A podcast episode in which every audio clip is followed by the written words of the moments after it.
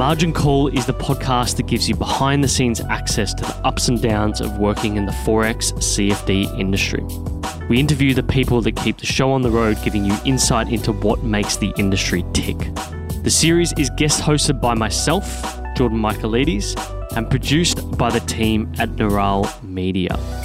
To learn more, visit gomarkets.com slash podcast. That's G O M A R K E T S dot com slash podcast. Or take a look at the Go Market suite of products at gomarkets.com. Go Markets is a derivatives broker, and Jordan Michaelides is the managing director of Neural Media. All opinions expressed by Jordan and podcast guests are solely their own and do not reflect the opinions of Go Markets, an AFSL license holder. This podcast is for informational purposes only and should not be relied upon as a basis for financial decisions nor as an indication of future performance. Clients of Go Markets may hold positions in the derivatives mentioned.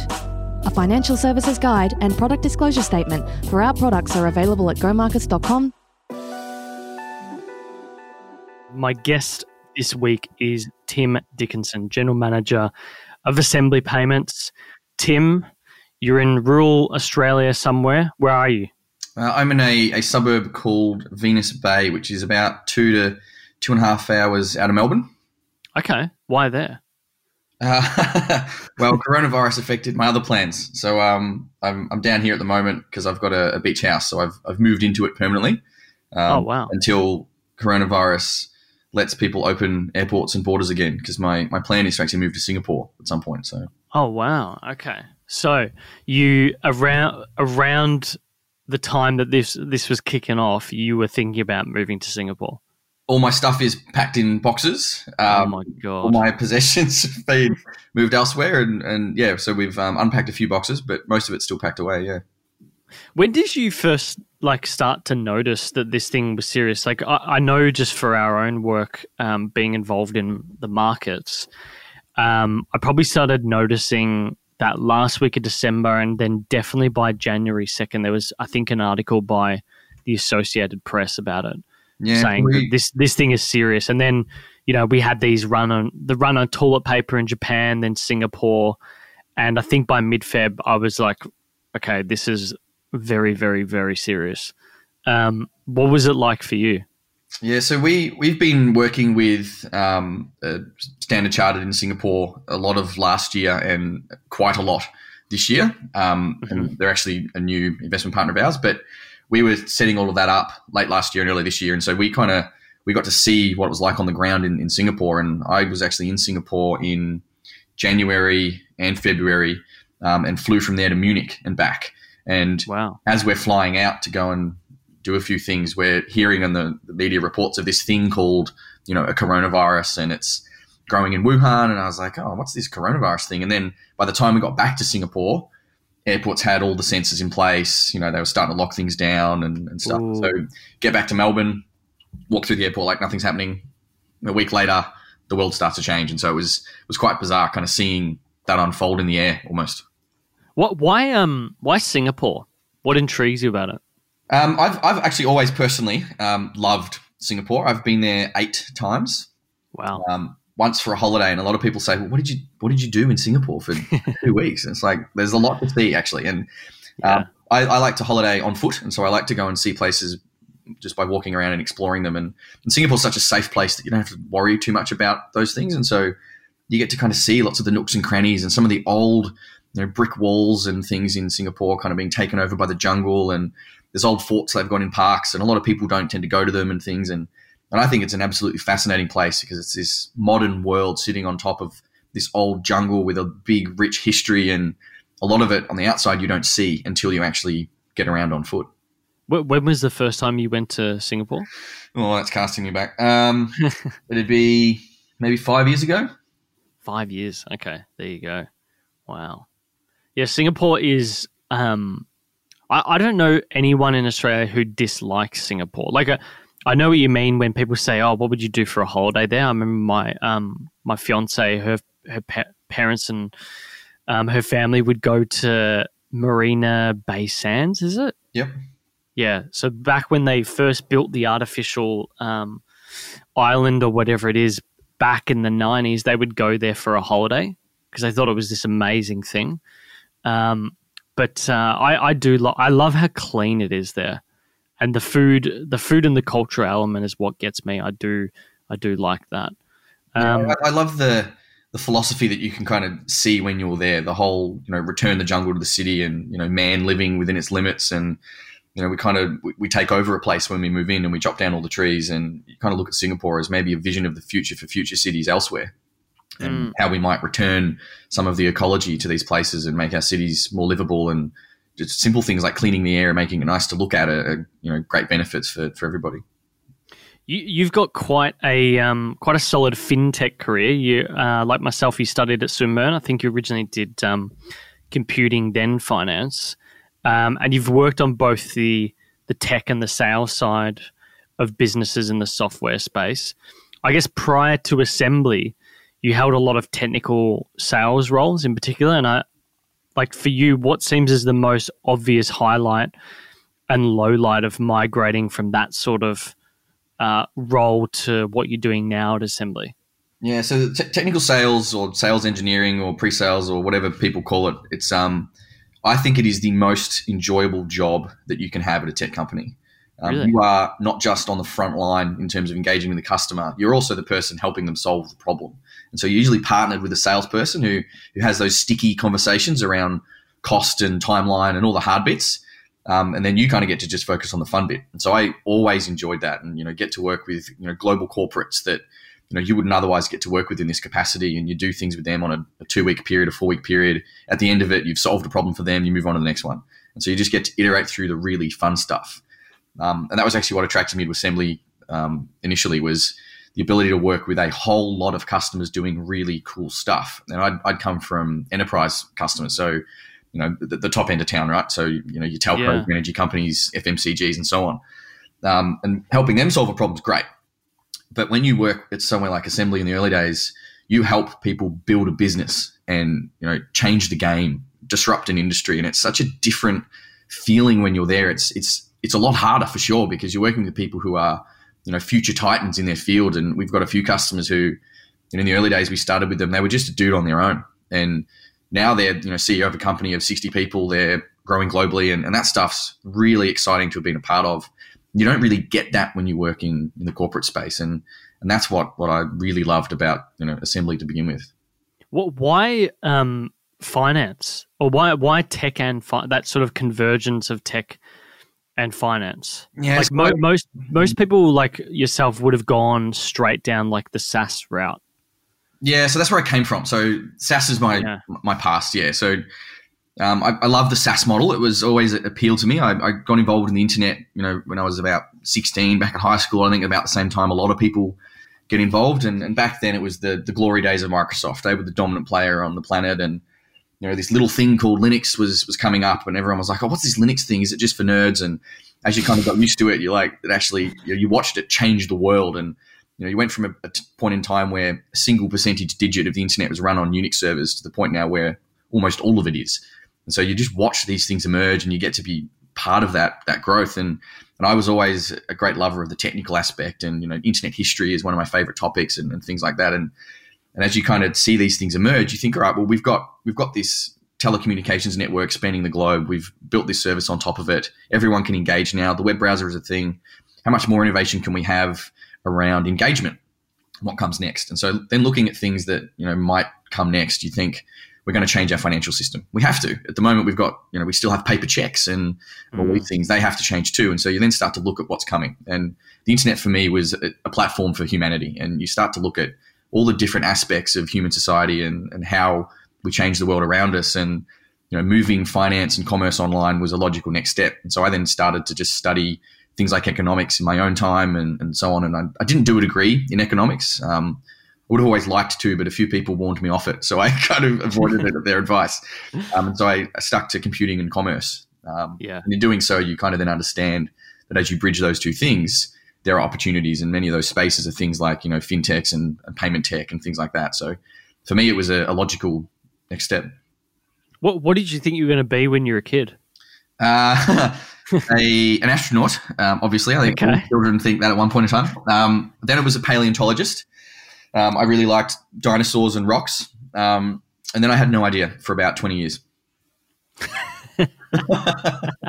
Isn't that like most of us though? Yeah, I think that's, that's how it goes. Yeah, that's life. You you only really start working it out like 25 plus. You start to get a fair idea. But um, it's interesting that you had that passion that originally came from the internet and that just sort of moved into the financial system now. It's quite remarkable to think where the financial system is now versus even five years ago. Yeah, well, um, that's it, right? Yeah, it's it's gone leaps and bounds. Like even just the the visual aspects of some of these things, like the neobanks that have emerged in the last two to three years, the yeah. the changes they've brought in the user experience with banking. You, you look at it and you think, I can't bank another way now. Yeah, obviously running a another podcast we speak to people in in the media space quite a lot. And we're talking to probably like australia's best radio futurist. And he, he does a lot of talks for the abc and so forth um, podfest all these sort of major events throughout the year uh, does a lot of work in the uk with the bbc and uh, he was telling me that he purely banks via up now hmm. and i was blown away and he's probably like close to he'd probably be like mid 40s. Yep. And I, it just, uh, that to me, I think it's when you start seeing things like when my mum started telling me that she was using Uber for this for the first time, and you start to get a sense that okay, this stuff is accelerating faster than people think. My, um, my joking view on that is is as soon as my parents tell me about something I've been using, I need to find something else to use. but no, I, know, I, think it's it's right. Like you've got you know apps like you know Spaceship Voyager and you know Acorns and Raiz and things, kind of changing people's understandings of, of, fintech. And then you've got you know the ARPs, the eighty six four hundred, and so on, and and they're all kind of changing the space in a way where consumers can now start to see the benefit of some of the changes been going in the background for so long and you know, I, I mean, I, I, work in this space, right? So I, I, get really nerdy about the new payments platform and you know how awesome yeah. I think it is, and I try to explain it to my to my mum, and she's just like, I just don't know what you do. What is what is this thing? I was like, let me show you. And so I sent her a dollar in 10 seconds. And she goes, Oh, that's really clever. And I'm like, Yeah, that's that's it, mum. that's what I do. Yeah, it's like for me, it's I could you know talk for days about it, and for most people, it's like, oh yeah, cool, that's out of my way now. What next? Yeah. Do you like if you think about your parents? Is there a particular lesson that you learnt from them that you've you've been able to apply in your career, and they could have just told you directly, or you might have seen it indirectly as well? Yeah, I, I, always I always remember something my old man used to tell me when when I was was younger, and he still tells me when I see him. But one of the, the things I kind of looked at when I was a kid is I used to say to him, you know, what happens when you finish school? And he would then say, well, that's when you start learning. And I was like, I thought about that, and I was like, that's that's really annoying because I want to finish this thing. I I don't want to always be at school and, and stuff. And so he was kind of preparing me for a life of always learning things, and so that kind of fed my interest in you know the internet and economics and things, and just kind of pursuing interests outside of either my job or the thing I was you know studying you know formally.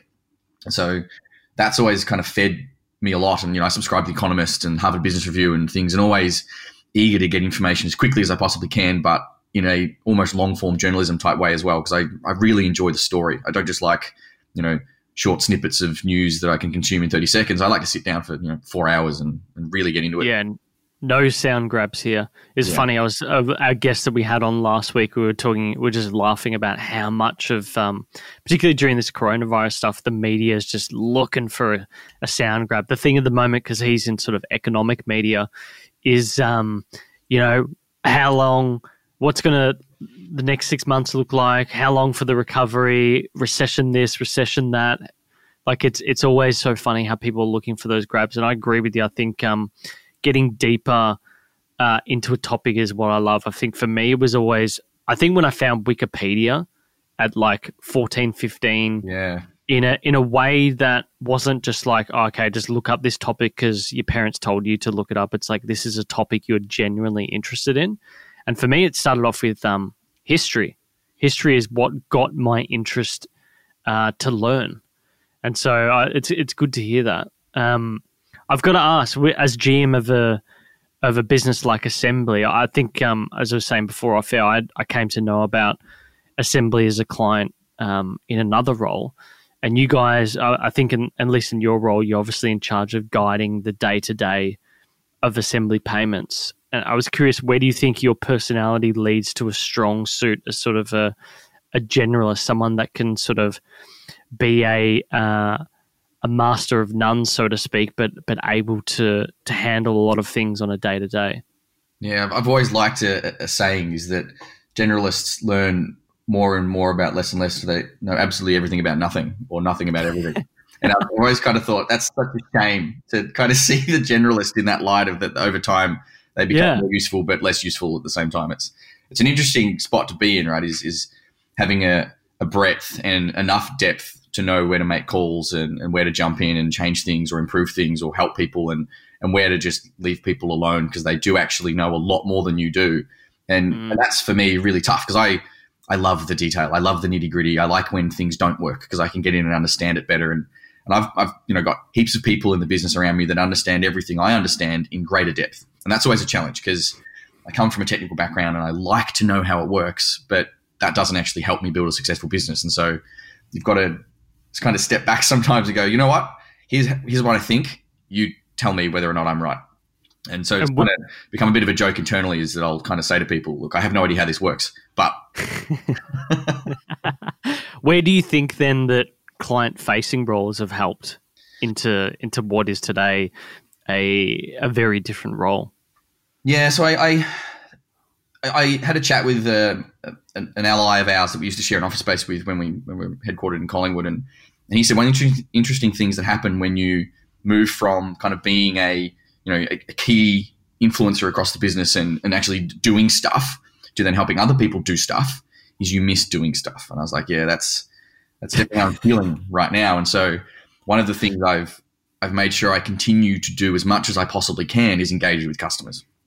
Um, uh-huh. and, and having you know talked to over 300 different companies in the time I've been here to kind of talk them through you know what they're trying to do, how they think they can change the world, you know what minute payment problem they've got that we can help with. You know, whether it's you know a great breadth of a project and they're planting their flag on another planet, so to speak, or whether they're just dropping cost out of something, you, you still get to kind of expose yourself to that and you carry that legacy with you, right? So a lot of the customers know me personally, and yeah, I, I really like that. And so when we get new customers, I, I try to make an effort to go and, and say hi to them, or at least call them up and and be interested in what they're doing. Because if I don't know what they're doing and how they're using my my product or services or how they're engaging with my team, how do I know that it's getting any better?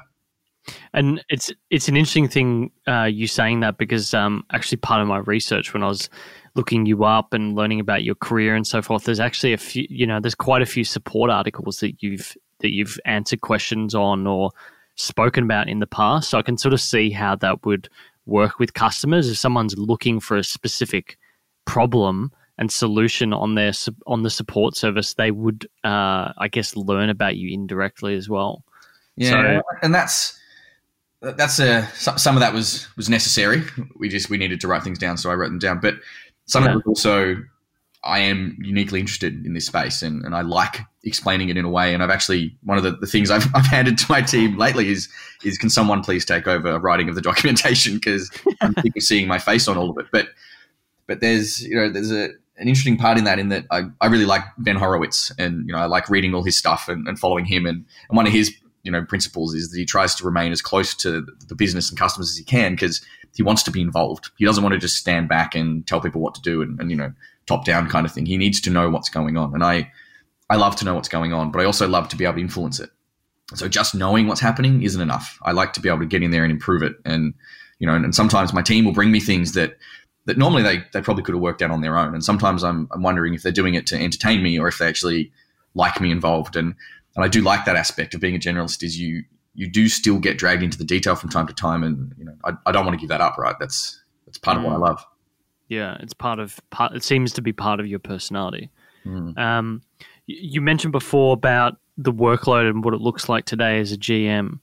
Um, you know, obviously you'd be focused on integrating teams, making sure ducks are in a row, um, conversing between the different teams and making sure people are working together. I, guess I'm curious, what does sort of um, what does your process look like? What do, what are the key measures for you as a generalist now?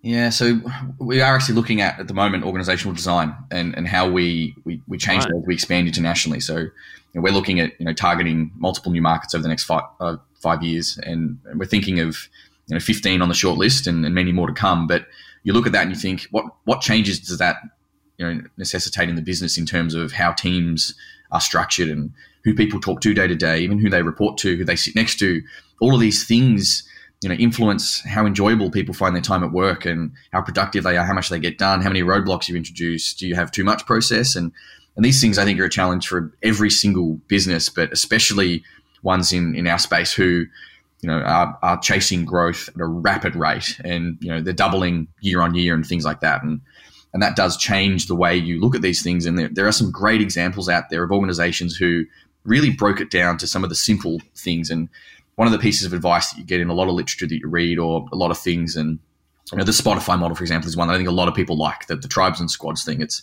it's easy to read about. It sounds like it solves a lot of problems, um, and that worked really well for Spotify. But if you go back to what they were trying to achieve, it is mostly around information flow and making sure that information flows where it needs to in the most efficient way, and you're not introducing barriers to that information flow. And one of the mm. things that you you do when you plan things is is you necessarily create something that someone won't like or that will be broken or wrong by the time you've done it. And sometimes you've got to, when you you know change an organizational design or, or even build a product or something, you've got to build in the ability for it to change and adapt. And I think that's mm. the thing that for me really attracted me to the fintech space. And you're watching these people grow, right? And like Zip is a great story to see their growth. It's been phenomenal to, to you know be a, a, part of that essentially sitting on the outside watching it but kind of knowing these people locally and things and, and seeing that unfold. And you just you, you think from the outside how did they do this? How did they go from you know 10 people to 100 to 200 and, and so on? And and how did they you know make sure that the revenue grew you know disproportionately? Because you do want revenue growth to be disproportionate to headcount and things. And and for me that's a, an absolutely fascinating space that we're we're delving into a lot right now because we're trying to expand mm. to different countries. And you know, we need teams in places we've never had them before, in time zones we're not used to dealing with. You know, do you have teams work across time zones, and is that more or less efficient? And, I think it's a it's a really good problem for us to be having. Yeah, well, it's interesting. I was looking at that, and obviously, I think um, you guys have raised about I don't know if this, this number is correct, but it was on LinkedIn around US thirty million to date. I know Westpac owns an equity stake in assembly, and I think it was roughly around Feb that I was reading you guys had partnered with um, Standard Chartered to launch internationally, and it's, so it's interesting to hear you talk about you know that short list of of fifteen uh, countries that you're considering launching into. I, I guess I'm curious. I remember speaking to Ethan from July, who's probably one of uh, another group of well-known Australian-based startups uh, obviously, they're more in the e commerce space, and the way that they were funded by one partner has meant that they don't have to grow for the sake of growth. What's what's the feeling on that internally? Is is a sim is assembly thinking we just have to grow no matter what? What's sort of the mindset around growth that you often see in uh, in the VC world? Yeah, so there's I mean there's there's many forms of growth right? And there's, I think that's a, a hot topic right now as, as governments look at dealing with coronavirus yeah. too. They're, they're working out, you know, do we have our economy structured the right way to handle things like this, given that we've just had a whole bunch of people put out of work and the state is now stepping in to support them? Are our economic models the correct one? And, and you then look at, you know, yourself as a, a person in the business and work out, you know, are we chasing things in the right way for the right reasons? And I think partnering with with big global banks like Standard Chartered really gives us a leg up in that space because – they've already got a bunch of you know access to market footprint and they've done the growth. So we can mm. come in and, and augment that. And so we're not laying all the foundations ourselves because there are a lot of people that kind of spearheaded some of the pieces we need. We're coming along and bringing in a, a huge efficiency layer to those things. And so I think the, the thing about growth for us is it's got to be it's got to be measured, right? You've got to make sure that you're not just growing for the hell of it because you could outgrow yourself. You want to make sure you're growing in a, in a way that you can sustainably take in the chaos and turn it into order a little bit and, and you know, create some value along the way. Um, but also make sure that when you're going to another country, that the timing is right, that both the market is ready, yeah. that there is a, a base of customers that you can access, that your product is ready, and that your team is ready. And so growth for the sake of it, does, I don't think helps anybody. But it's it's strategic growth is certainly the thing we're after, and, and it's got to be sustainable too. Yeah, and co- I think competitive advantage is, is key to that uh, as well. I know just as a, I guess as a customer of Assembly, you guys seem to operate um, much at a, a, a, level that is very important for a lot of fintech businesses, and it's sort of this intermediary that that laps between uh, different types of organizations, and it just makes payment solutions a lot easier and a lot quicker than the previous providers we've had in the past. And so, I guess I'm curious from your perspective, what do you think when you hear from customers is is sort of the key competitive advantage for Assembly? Yeah, so it's it's an interesting space that we're in, right? That you look at, you know, the payments tech space and, and how many players there are, and if you rank the players, you know, globally, very few Australian companies are in that global ranking, right? A lot of them are, you know, the European outfits or the American outfits that kind of changed the game and dominated this space, and they're now pushing into countries like like Australia. And someone like us on the ground, um, having a, a, big entrant come in who's well capitalized, looking at the Australian market, you think, are we about to be obliterated? Mm. So you then kind of look at, well, what is it that we offer that, that people like? And a few of the pieces of what we do are, are very much around localization. Is we want to make sure that when we're doing payments, it's not just spraying credit cards across the internet. We want to make sure that we're doing things that people will actually get value from, um, and that we are removing blockers for them, burdens, inefficiencies. We are actually adding value beyond the payment itself. And so, payments is just is just the way. It's not you know why we're here. We're here to help people sort out their business so that you know they don't have to think about some of these things and you know one of the things we say internally is you know we'll look after the payment so you don't have to and you can focus on growing your business um, yeah. but the reason we do it is because we want to help you grow your business and that's what excites us. We want to know what are you doing? What are you trying to solve? How do you see that working over the next you know two three four five years? How can we come with you on that journey? And those are the things that i, I really really love. Yeah and it look i mean from my own perspective, I, I, when I was doing the research, uh, it sort of seems to me, uh, you know, we've been talking about essential services for so long, and I think payments providers are one of those areas. So you've sort of gotten yourself into really interesting niche that that means that you know if you can solve a problem like you have and make it so much simpler than it was, um, people will just throw money at you in a way. Like people will just say, "Well, just take my money and deal with this problem," because we're more worried about building our business, as you said, for the customer in our own niche. And I think um, I think that really hits that on the head. Yeah, just part, part of our, our, our purpose and mission is to make the payment disappear, right? And that, that sounds funny. we're in payments, right? But a measure of our, of our success is if no one knows we're there, but the payment happened anyway. And and that's kind of what we're, we're striving for in this space is we want to make sure that our customers can provide the best experience to their customers, um, and that we can kind of help them facilitate that. Well, you you know that's typified by you showing your mother how to transfer a dollar. like the fact the fact that the fact that she sees it and she goes, "Oh, that's it," and then like that in and of itself is it's sort of like that movie. Um, God, what's it called? Is it called Her?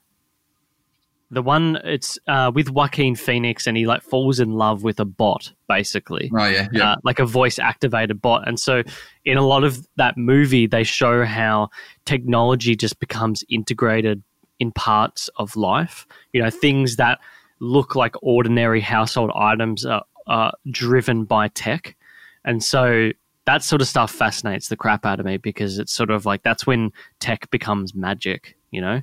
Well, that's um, if you can make it look like magic, you've you've done your job. Yeah. Yeah. Now back on Corona, I know there's a lot that's happened in the last six months. Um, mm. It's it's obviously the thing on everyone's tongue when we do these talks. We were chatting before uh, off air, and you were saying that um, things are wildly busy at the moment. I know, um, you know, you guys probably would have been under a lot of pressure because uh, you know, in our business, as an example, I think payments went up massively in what would have been like February, March. Obviously, when markets are in turmoil, yep. volatility goes up, volume goes up. I, I, guess from your perspective, what's uh, what's 2020 been like so far? Yeah, so 2020 was it's it's the year where humanity kind of threw some things in the future, right? It's, and there's you know Vision 2020 and the plan for 2020, and this was supposed to be the year where we fix a bunch of things, and you know there's climate summits and there's you know all these agreements happening, and you know this year is supposed to be a, a, key step forward, and and you know the, the, later part of 2019 throws something in that completely disrupts your plans, and you know it's not looking like you know the first six months we're going to resolve it. It'll probably continue for the rest of the year, and, and maybe even into yeah. next year, and you then look at those impacts and you think, oh well, there goes all the hopes and dreams we had. Let's come up with some others. And so, you know, thinking on your feet is is what we're you know is what we're good at as a as a startup and a fintech. And I think there's a lot of stuff in that space where you know we, we want to make sure that whatever we're doing this year is is done in a way where we continue to succeed despite what we're up against. And I think as a as a startup, you you kind of naturally fall into that state anyway. And when the coronavirus thing started to unfold and, and, you know panic started to kind of spread a little bit, and everyone's like, oh, you know, thirty percent of the workforce is going to be unemployed, and, and so on. Everyone's kind of panicking a little bit, and and you kind of look at you know what are the the pieces you have, what space are you in, and and how do you think you're prepared for it? And you know, Adyen, for example, released a report that put their payment volume up by 38% or something ridiculous, and well done to them. I'm not jealous at all. Jeez. But there's like that's that's huge in a you know in a short yeah. time span. That is amazing, and and that indicates that we're in an okay space right now. Is we're in the right space to ride this out and you know make the most of it, even though that's a, a tough thing to say because people are having a, a, proper hard time all over the planet about this. Yeah. Um, we're very very lucky the space that we're in, and you know the timing of these things. You know, for us at, at the moment for trying to grow internationally and, and, so on is is so interesting that we are we are still growing. And yeah. Well, I mean, going back to my point earlier, um, an essential service. in the in yeah. the finance space. I, I, think, and I, I was watching a really good live stream the other day. Uh, Martin North, who's been on the show a few, uh, well, once now, but he will be back in July, June or July. Runs a consultancy called Digital Finance Analytics, and was probably the founding MD of McKinsey here in Australia, and he sort of covered a sector by sector analysis about a week or so ago, and um, I think any of us who work in media and finance are incredibly lucky. Yeah. Um, it's one of the few industries that doesn't rely well, and unless of course you're in groceries as well, because that's just smashing it. Um, but every other industry, if you look in hospitality, tourism, uh, anything that requires personal services like human to human connection is is suffering, and that is sort of uh, uh, a symbol of the issue right now. But it's it's also, do you know what? It's fascinating looking back in hindsight. Like I don't think a month or so ago, the same people who are calling for everything to be open now would be like they they would just be their mind would be blown that they would think that at this point in time. It's amazing to see how human psychology can change in the space of one month, two months, and three months. Um, yeah. So it's it's been very interesting to watch that. And I, I mean, what's your personal take on um, on these, you know, supposed rollout of the lockdowns? Do you think that we're likely to see a second wave, or it's it's, it's just going to be a play it by ear type thing? Yeah, that's that's such a tough one too, right? Because you've got very different, you know, cultural responses to this in, in different countries, and and you know, one of the, the interesting things given our you know closeness to some friends in Singapore and you know our involvement there is is early on they did what I would consider the right thing very soon, and they they started yeah. to be responsible. And maybe at the, at the time, some people looked at it and went, "Oh, well, they're being a bit silly. It's you know it's just like this thing we've had before." And and as it's evolved elsewhere, and you've kind of seen it have a second wave in Singapore too, and and you, you kind of look at that and you think, how much worse would it have been if they hadn't been you know very know. scrutinous at the, at the beginning and, and, locked it down and, and things and you know, hindsight's one of those things you don't want to have to learn from, and sometimes you do. And and I think there's a few countries at the moment where the next time this happens, they won't forget this time because they aren't handling it the way they probably should be. And you know, that's that's that's tough because you know some, some places like Australia, we have you know great benefits available to us. And, and even though the term, you know, lucky country is often used in jest for Australia, yeah. it's actually quite true. We are right now the lucky country. We have a very low population per square meter. Um, yeah. cities are thousands of kilometers apart. Um, we don't generally, you know, commute in in high dense trains like they do in other countries and, and things. And and we're very fortunate that we get to live here at this point in time. Yeah, I mean, for for context for Singapore, um, it is amazing to see the numbers now. I'm just looking at um, probably my favorite site for this sort of data, COVID nineteen info.live. Um, in the last 24 hours, 750 new cases. Yeah. That is amazing. I remember when they first locked down, they had a grand total of like a couple hundred cases mm. and then mm. it just really flatlined. So yeah, I, I'm I'm keeping a keen eye on what's going on here. I think I think it's likely locally, even though we do have a, a smaller population and we are very lucky. um, that there will probably be another outbreak. I saw the other day that um, where was it? It was a Fawkner McDonald's. There's a current outbreak, and then someone on Twitter is taking a video, and the queues in the drive-through are just round the block with tradies getting their morning coffee. And I'm just thinking, well, I, it's only a matter of time. May as well yeah. catch up with your friend, friends and family now before we're partially locked down again. But um, we'll see. It's going to be, like you said earlier, I think this thing is going to go on for the rest of the year. Um, now, new ways of working. You're currently uh, in the middle of nowhere, as you called it before, in the boonies uh, at your holiday house. Uh, what What do you think is going to? I guess one of the big talking points has been, you know, how this has accelerated themes that were already happening. I mean, we had this whole theme of uh, corporate workplaces going to sort of work from home. And now, in the space of three months, it's accelerated 10 years worth of actually working from home. What do you see slingshotting back, and what do you think will change forever, at least for assembly? Yeah, so my my my technology career kind of started, you know, ten or more years ago. When you say that out loud, you realize how old you are now. But but I I've always been remote. And so I've either been part of a, a team where I'm a, an offshoot of the, the HQ, um, or mm-hmm. I've been, you know, working on my own from a home office. And so I've spent a lot of time getting very comfortable with this as a normal mode of operation for me. And I'm capable of working from a park bench or a pub, right? I, I don't really need much beyond a laptop and internet connection. Mm-hmm. Um, maybe a bowl of chips every now and then. But I think there's a, a lot of people who've really struggled to make that adjustment because they they really enjoy the the human to human interaction in the workforce and they like the banter in the office and they like being next to peers and shoulder tapping people and things. And and for those kind of people this has been really tough. And it, it doesn't work for everyone. So as you mm. kind of look at you know not just how do we respond to this which you know the response is all right everyone get out of the office everyone work from home. We've got you know laptops we've got internet connections we're capable of doing this. We all usually do it once a week or once a fortnight or whatever anyway.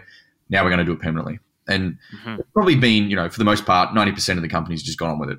And there's been you know 10% of you know the team we've got who've had interesting challenges and and they're challenges that at the, the start of going into this you didn't know were coming that have impacted quite a lot of people like you know kids out of school and so now you've got you know two parents working from home doing their full-time job and now they're also having to teach their kids.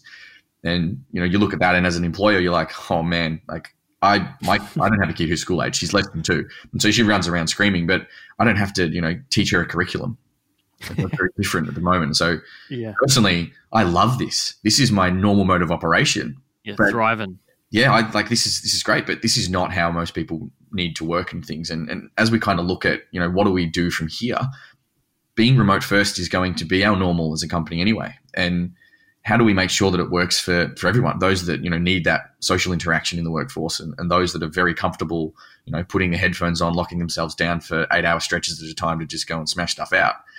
You know, it, it takes all sorts, as they say. But um, so, so at a, at assembly, had you um had you been working in the office prior, or were you always sort of working from home?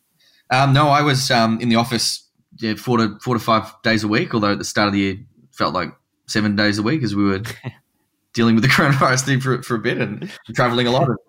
But um, but no, I'm usually you know commuting you know a little bit, an hour plus a day, and I think there's a lot of people that were doing that. And, so for me, I've I've gotten at least two hours back in my day either end that I'm not commuting, and so that's that's been great. I, I spend time with my kid now. It's you know it's a bit more fun. I I installed a swing for her on the weekend, and you know, there's a few things we've done that are, you know, my life's you know not not terrible for Corona, and, and you feel really bad about that sometimes because you know that there's a lot of people who aren't in the situation you're in, and and you know that that's tough. And I know I've got people at work who you know have two kids at home.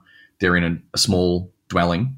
They live you know a couple of suburbs out from the city, and they don't have a great big backyard and, and things. And and you know that that for for Australia to be our problem is a good problem to have in one hand, but it also impacts our ability to you know think about growth because you've got people who just aren't on that same same track as you. Mm. I, I, guess I'm curious from a an industry perspective. I mean, this is um, something we've been seeing in Adland and the media space is probably a lot of businesses going broke that should have gone broke a while ago. Sort of zombie companies that have just existed for a while and restructures. Yeah that probably should have been happening two years ago. I guess um, from your perspective, what do you think this will do to the fintech space as a whole? I mean, you're probably thinking more about payments, but I'm thinking about the fintech industry as as a whole. What's um what's your thought process there? Yeah, so Assembly is my my third startup slash scale up in a row, and one of the things wow. you kind of get used to when you're doing this um, is that businesses are usually only one or two disasters away from extermination. And so mm. you you're, you're rapidly running at building something. You're driven by vision and passion. You know, you're fueled by coffee.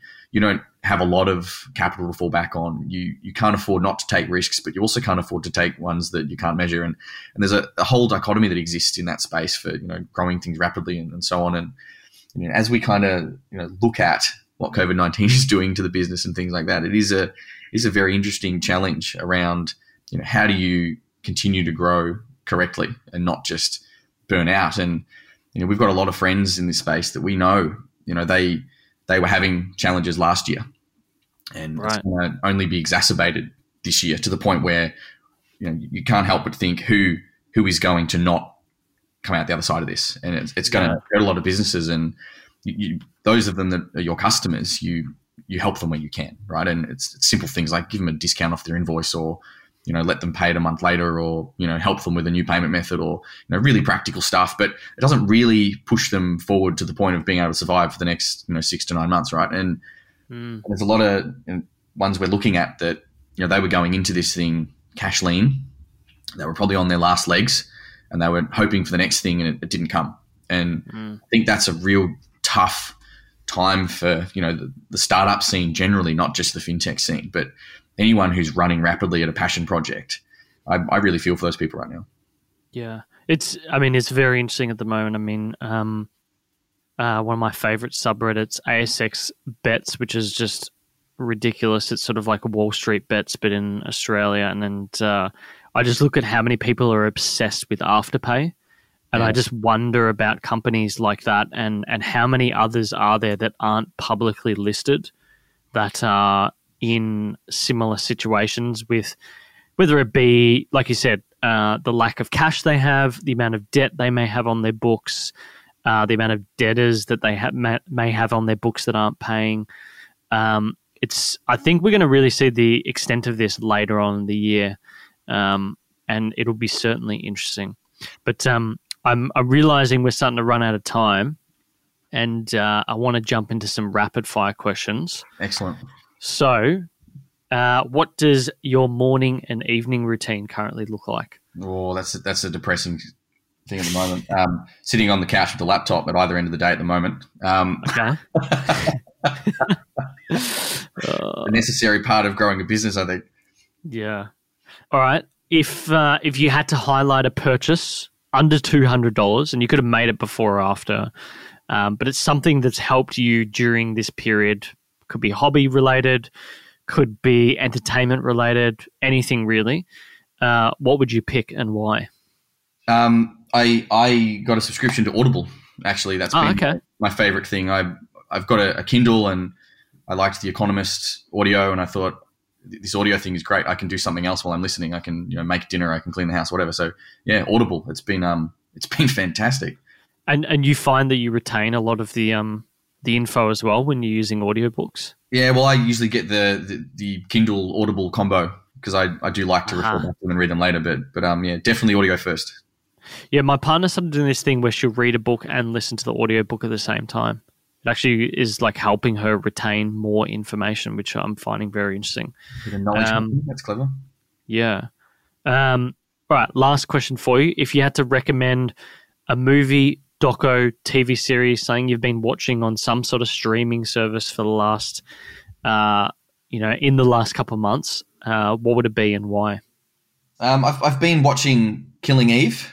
Um, oh yeah, and I I, I really like strong female characters, and one of my favorite movies is Atomic Blonde. And I, I've always loved James Bond films. And when I first watched Atomic Blonde, I was like, holy cow, this is like Bond for a new generation. This is fantastic. Um, but it's also something I can watch with my partner. And at the moment, when you're you know rapidly running and growing a business, you don't get a lot of downtime to sit and spend with your partner. And you know, traveling a lot, you don't generally see them. And at the moment, I'm you know I'm working from home, but I'm in the garage, you know, nine to ten hours a day anyway. So um, mm. things like that have been been great because I know she loves it, and yeah, I love the whole genre. So it's great. Killing Eve is um, God, it's ninety percent on Rotten Tomatoes. I've had many people recommend this to me. Mm. And I'm pretty sure I just I bought an Apple TV and I'm pretty sure it's available on Apple TV. Mm. I, would, I wouldn't recommend it for younger audiences. Certainly not. No, no definitely not. Um, but I think look, most of our audiences are adults anyway, so mm. um, it looks it looks very interesting. Um, look, Tim, thanks for coming on, mate.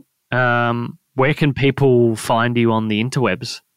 Um, I avoid the socials because I don't have time for them. But uh, LinkedIn okay. is the one I, I, do spend time on because um, I'm, I'm, uniquely interested in it. But I, I, turned my Facebook off actually. Okay, very interesting. Yeah, I've um, I've deleted all the apps and everything. I just um, I probably go back and check on it once every couple of months just to see what's happening. Um, I've actually missed a few events from it, but I can't like you know based on not using it, I can't complain. Mm. If a person wants me there, they'll call me. That's that's what I that's what I figure. Although I'm I'm really bad at answering my phone because it rings all the time. But um, assembly payments will link as well. But um, Tim Dickinson, thank you very much for coming on the show. No worries. Thank you, Jordan. Thanks for listening to Margin Call. Before you run off, make sure you subscribe on your podcast app to get first access to new episodes. And consider sharing this with a friend who loves the Forex CFD game. Don't forget to like us on Facebook, Twitter, Instagram, or YouTube by searching Go Markets. That's G O M A R K E T S. Until next time, thanks for listening.